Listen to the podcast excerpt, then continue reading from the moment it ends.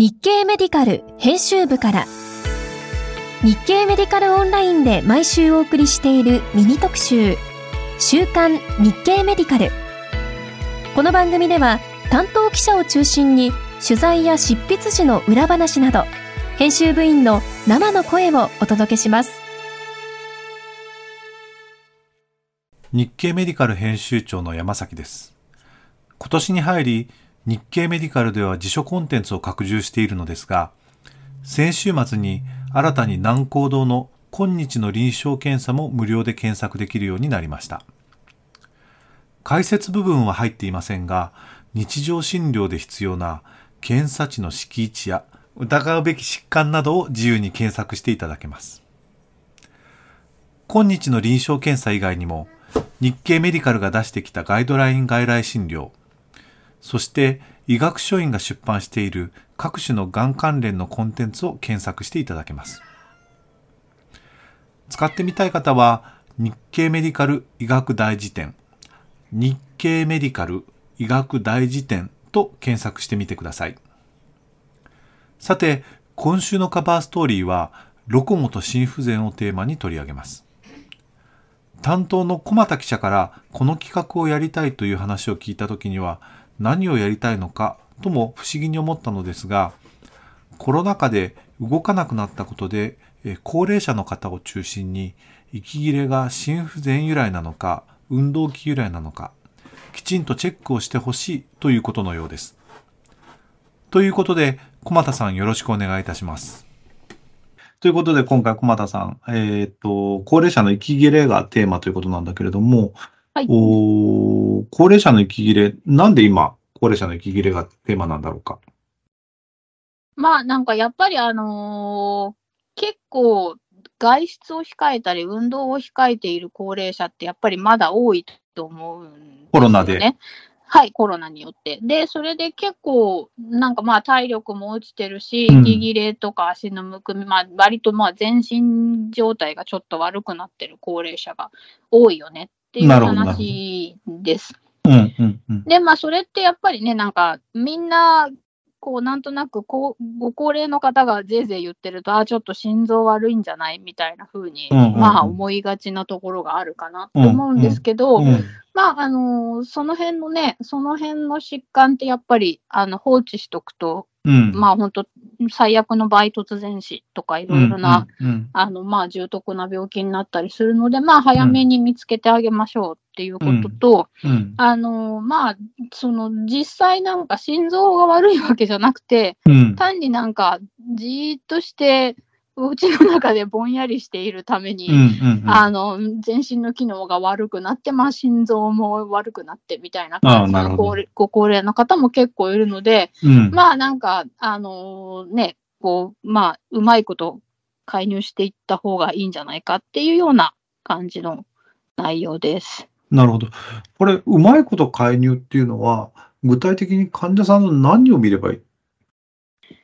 そうですね。あの、まあ、やっぱりまずその、とりあえずね、なんか重篤な病気じゃないかっていうあたりで、うんうん、そのまあ、鑑別をしっかりしていってっていうことにはなると思うんですけども、うんうん、まあ、その後でですよね。うん、えっ、ー、と、ここでいう重篤な疾患っていうのは、心不全？な、何そうですね。えっ、ー、と、まあ、その、まあ、だから心臓とか、まあ、肺、肺だったり、肝臓だったり、腎臓だったりって、まあね、あの、名前、名前のある病気っていうんですかね、うん、名前のある病気ではないかっていうことをやっぱり最初に確認してあげることが大事だと思うんですけど、うん、でもまあ、その原因がね、見つからないというか、その、あんまりはっきりしない場合に、その、なんとなく、なんだみたいな感じにならないで、ちょっとその、最近の運動とか外出の機会が控えられてるとか、うん、そういったその日常生活どうしてるかっていうあたりをやっぱりちょっと注目してほしいなということです。それ注目した結果何がわかるんだろう？えっ、ー、と、臓器に異常が見られない。はいはい。えー、で、えー、ただ外出が控えられている場合っていうのはどういうことが考えられる？まあ、いわゆる肺用的な状態に、うん、なるというか、その身体機能がやっぱりね、うん、徐々に落ちていくと、うん、まあ、筋力も落ちるし、そうすると、まあ、やっぱり、あの、体力が落ちることによって、まあ、息切れにしろね、その、じっとしてるために、やっぱり、あの、なんだろう、水分がこうね、下半身にやっぱり溜まりやすくなって、こう、ポンプ機能がうまく働かなくなって、やっぱ下肢がむくんでくるとか、その、で、まあね、体力が落ちるので、まあ、いろいろなことがね、どんどんできなくなるというか、まあ、歩くのが遅くなるとか、まあ、あの、いろいろなやっぱり不調が出てくる、全身に出てくるっていうことになりますね。で、えっ、ー、と、それをどう見る？何を聞いてどう見てどう介入する？そうですね。それでまあ、ね、やっぱり、あのー、まあ、ちょっとありきたりな話にはなっちゃうんですけど、うん、まあ、やっぱり運動指導っていうことには、に尽きるんですけど、うん、まあ、ただね、その、運動しようねとか散歩しようねって言われてもだよね。そうそうそう、あの、言ってできてれば、そんなにみんな困ってないでしょ、みたいな話ではあるんですけれど、まあ、ただそのね、なんか、まあ、個々人に任せてると、やっぱりうまくいかないよねみたいな部分があって、うん、まあ、大きな組織とかで、やっぱりなんか、あの、ちょっとやっぱり重点的に取り組んでいった方がいいよねっていうような、うん、あの、取り組みがいくつかあるので、ちょっとその辺も今回は紹介したいと思ってます。なるほど。えっと、その取り組みってのは、例えばどういうものなんだろう？それが、えっと、あの、まあ、宮崎県で、えっと、まあ、循環器と運動器を、まあ、総合的にちょっと対策して、まあ、健康寿命を伸ばそうよっていうような、うん、まあ、プロジェクトが8月から、えっと、5年の予定で始まっていて、うん、で、なんとなく、あの、運動器と循環器っていうと、なんか、内科と月間じゃないですけど、うん、なんか割とちょっと遠いところにあるような印象があるかと思うんですけど、うんうん、まあ、あの、ロコも、あの、運動器疾患の対策を先にに取り組んでたところに、まあ、やっぱり循環器病の対策も盛り込んでいった方がいいんじゃないかっていう形で、その、まあ、心臓の疾患もまあ早期に見つけて、見つけていく中で、まあ、やっぱり運動機能と両輪でやっぱやっていった方がいいんじゃないかっていうふうな形のプロジェクトが始まったりしています。うん、具体的に何をやる？で、えっと、まあ、その、えっ、と、そうですね。なんか、うん、あのー、まあ、早期発見、あの、な早期診断のため、その心疾患を早期に診断するためのプログラムとか、うん、まあ、あのね、こう、術後のリハビリテーション的な機能っていうのを、うんうん、そのまあ、ロコモ用で、そのまあ、だから整形外科的に開発されたロボットのところに、まあ、あの組み込んでいって、まあ、循環器疾患にも使えるよう、うん、循環器疾患の患者さんにも使えるようにしようっていうこととか、うん、あのまあ、生徒、あの学校にね、生徒さんとかを集めて、うん、なんで、そのまあ家族ぐるみで、そのやっぱりね、なんかあのお医者さんが言っても聞かないけど、同居の家族が言ったりすると、ちょっと重い腰を上げてくれたり、孫が言うと聞いたりみたいなことってやっぱあるらしいので、そのなんか家族ぐるみで知識の啓発をして、おばあちゃん、何々行ったらみたいな、こう一緒に散歩行こうよみたいな、そういう、こう、なんていうんですかね、なんか、こう地域ぐるみで高齢者を外に連れ出そうみたいな活動とか、まあそういったようなことを予定してるみたいです。なるほど。まあ、宮崎県だったらそれ成立するのかもしれないけども、そうですね、都都内とかだとね、ちょっとね。そう で、ただまあ、こういったね、地域です。あの、地方で、地方からこういった取り組みがね、やっぱスタートしてるっていうのはちょっと紹介したいなというのと。もちろん、うん、紹介してほしいんだけれど、うん、と、と、あとその4月に、えっと、日本医学会連合って、あの、80団体くらいの、うんうん団体からもそのフレイルロコモを克服しましょうっていう宣言みたいなのを出していて、うん。うん、まああの生活機能が低下しする状態っていうのは、そのそうだからそれこそね、あの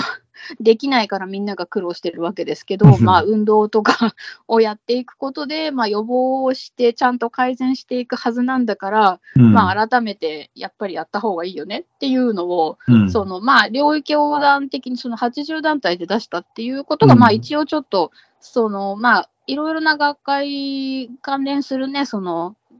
高齢老老年学会とか、その関連する学会からはそういった高齢者対策力入れてこうよっていうのはいろいろ出されてると思うんですけど、まあ割と医学会連合からもまあ出したっていうことで、うん、まああの医療分野側としても、医師側としてもその広くやっぱり高齢者の医療は取り組んでいかなきゃいけないよねっていうのが、一応ちょっと決意としてまあ示されたみたいな部分があって、まあやっぱりね、あの、みんな多分診療してるのは高齢者ばっかりだと思うんですよ。あの、小児科の先生とかじゃない限り。なので、まあやっぱりね、その、まあ意味ないからなって言ってちょっと諦めずに、あの、諦めずにちょっと生活指導とか運動指導とかを少しずつやってほしいなという感じのことですね。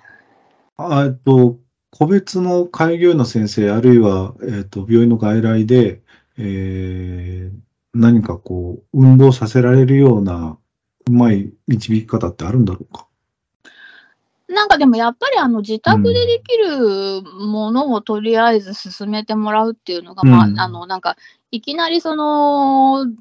突然一人で例えば外出して、こうね、転倒して骨折してなんて言ったら、本末転倒になってしまうので、やっぱりあの自宅でちょっとその片足を上げて立ってもらうとか、椅子から、椅子から立ち上がってもう一回、その椅子から立ち上がるときに、まあ、なんて言うんでしょうね、2、3回繰り返してからちゃんと立ち上がるみたいな、そういった、この日常の動作の中でちょっとしたことから、まあ、もうちょっと動いてみたらっていうふうに、まあ、呼びかけてもらうのが、なんて言うんでしょう、そのなんか安全性の意味でも、なんかいいのかなっていう話をしていました。なるほどね。最初の一歩としてはその辺だろうと。そうですね。だからなんか、だってなんか散歩に行きましょうって言ってね、やっぱり 孫と追いかけっこをして転んで手首を折ったとかっていうとね、なんか、とか、なんかやっぱり無理をすると、それするとやっぱりね、3日後、もうちょっとまた息が切れて苦しくなっちゃって、もう明日からやらないっていうふうになっちゃうとちょっとしょうがないので、まあ、少しずつでも継続していってもらうっていうことが大事なので、うん、まあ自宅でできることからちょっと取り組んでもらうっていうのが、まあ妥当なラインというか、いいのかなっていうふうに思います。なるほど。わかりました。どうもありがとうございました。はい、ありがとうございます。さて、その他の今週の日経メディカルの記事。本日掲載した厚労省ベータラクタマ系抗菌薬の100%自給に向け支援中。では先週14日に開催された医療経済研究機構のシンポジウムで厚生労働省の担当官からベータラクタマ系抗菌薬の市場の安定のため国内での原薬確保の整備を進めているというコメントがあった旨を紹介しています。また火曜日には5年ぶりに改定された食道がんの診療ガイドラインのポイントをまとめてご紹介する予定です。あとは木曜日に紹介予定の海外論文ピックアップ。子どもに野外での遊びを推奨するというメッセージを親に送り続けると近視の発症や進行を遅らせる効果があったという論文を紹介します。えー、なんとなくそんな気もしていましたが改めてデータで示されるとおという気分になります。今週も日経メディカルをよろしくお願いいたします。